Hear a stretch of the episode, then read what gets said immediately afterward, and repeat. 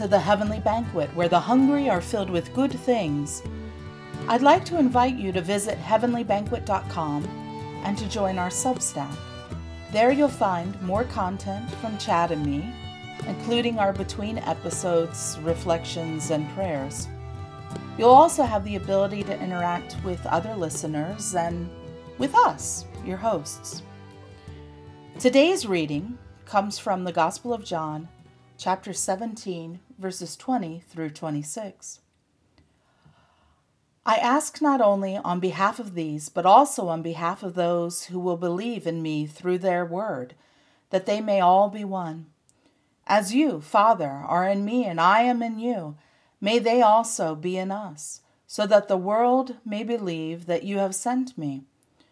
The glory that you have given me, I have given them, so that they may be one as we are one I and them, and you and me, that they may become completely one, so that the world may know that you have sent me and have loved them even as you have loved me. Father, I desire that those also whom you have given me may be with me where I am, to see my glory, which you have given me because you loved me before the foundation of the world. Righteous Father, the world does not know you but I know you. And these know that you have sent me. I made your name known to them, and I will make it known, so that the love with which you have loved me may be in them, and I in them. This is the word of the Lord. Thanks be to God.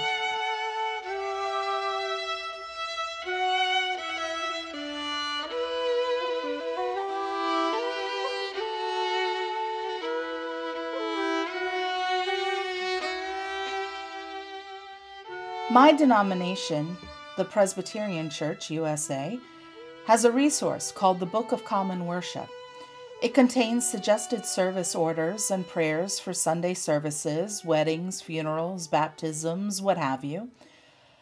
They're suggested services because our church doesn't have a prescribed order of worship, although we do agree that some things might look more Presbyterian than others. A new edition of this book was released in 2018.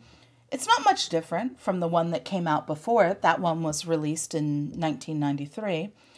The structure is the same. Many of the readings are the same. Several of the prayers are the same. The most striking additions, though, to this new book are resources for prayer services after an act of violence. There's a little kit right here for a service of healing and reflection for a community that suffered some violent tragedy. And so now, in this book, any pastor has what she needs to face each week baptismal prayers, funeral rites, prayers for the sick, a marriage ceremony, regular Sunday worship, and now, just as ordinary as all of those in the life of the church, your pastor has a format for a service after an act of violence. And why not? Mass shootings are a regular occurrence here now.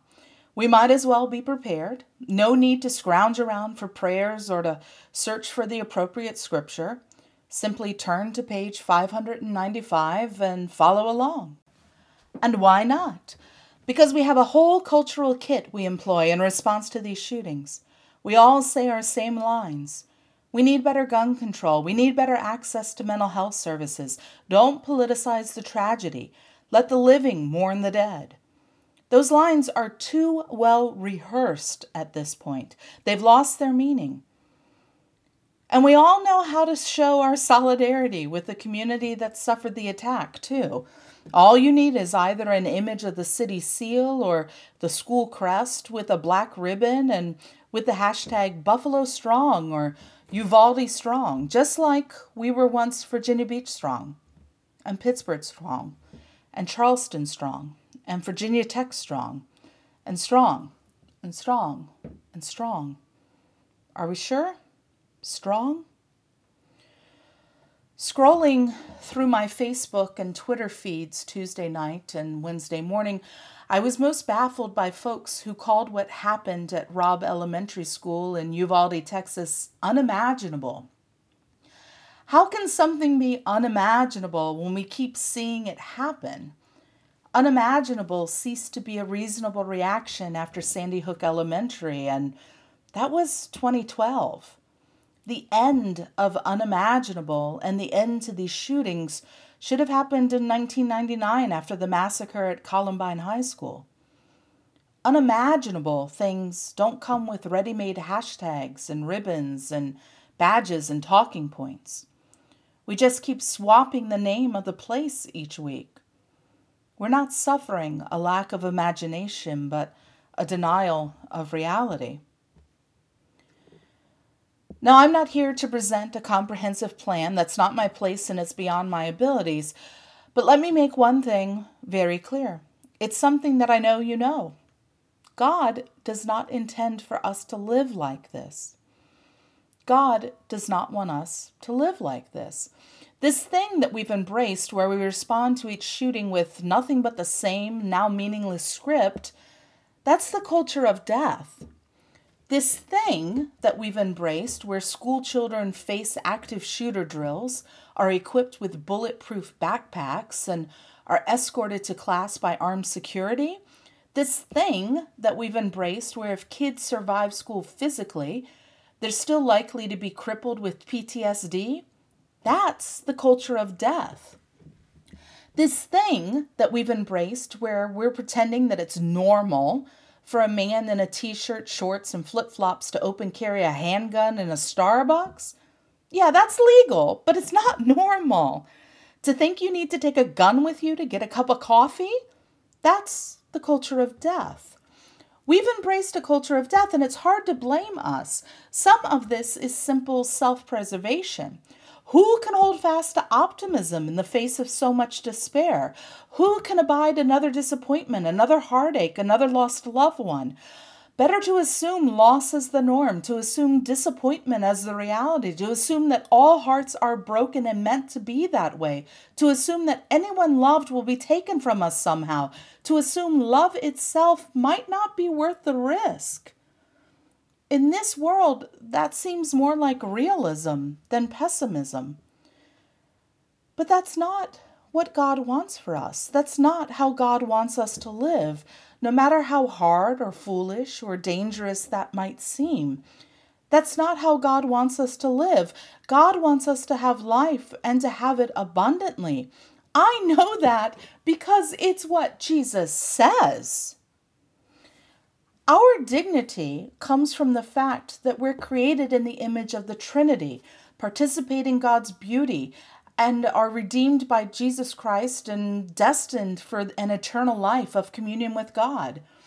God has declared us worthy, has deemed us lovable, has called us heirs of salvation. God says that we're worth saving even if we seem hell bent on destroying ourselves. If we're worthy of God's love, we're worthy of each other's love. If we're worth salvation, then we're worth saving each other from this culture of death. Jesus did not die on a cross so that we could die under our desks. We've embraced a culture of death, and that's not how God wants us to live. And sure, the culture of death is more than just gun violence, but allow me to dwell on that a bit for the sake of the 10 people killed at Tops Friendly Markets and the 21 people killed at Robb Elementary School this past week. We can do war and drugs and poverty in the weeks to come. There's plenty of time for it. In my in my older copy of the Book of Common Worship, the pages are worn, the edges are a little darker for the section on the prayers of the people. I don't need the index or the table of contents to find this. I can see them marked from so much use even when the book is closed. I'm begging you today, I'm praying for all of us today that we're empowered by God's grace to release our embrace on this culture of death and to find our arms open to the love of God and one another in a new, abundant life. I hope you'll join me in that prayer because I'd much rather wear out these pages on baptism and rejoicing than carry a book stained by hands too often turning to find the words to read after another act of violence.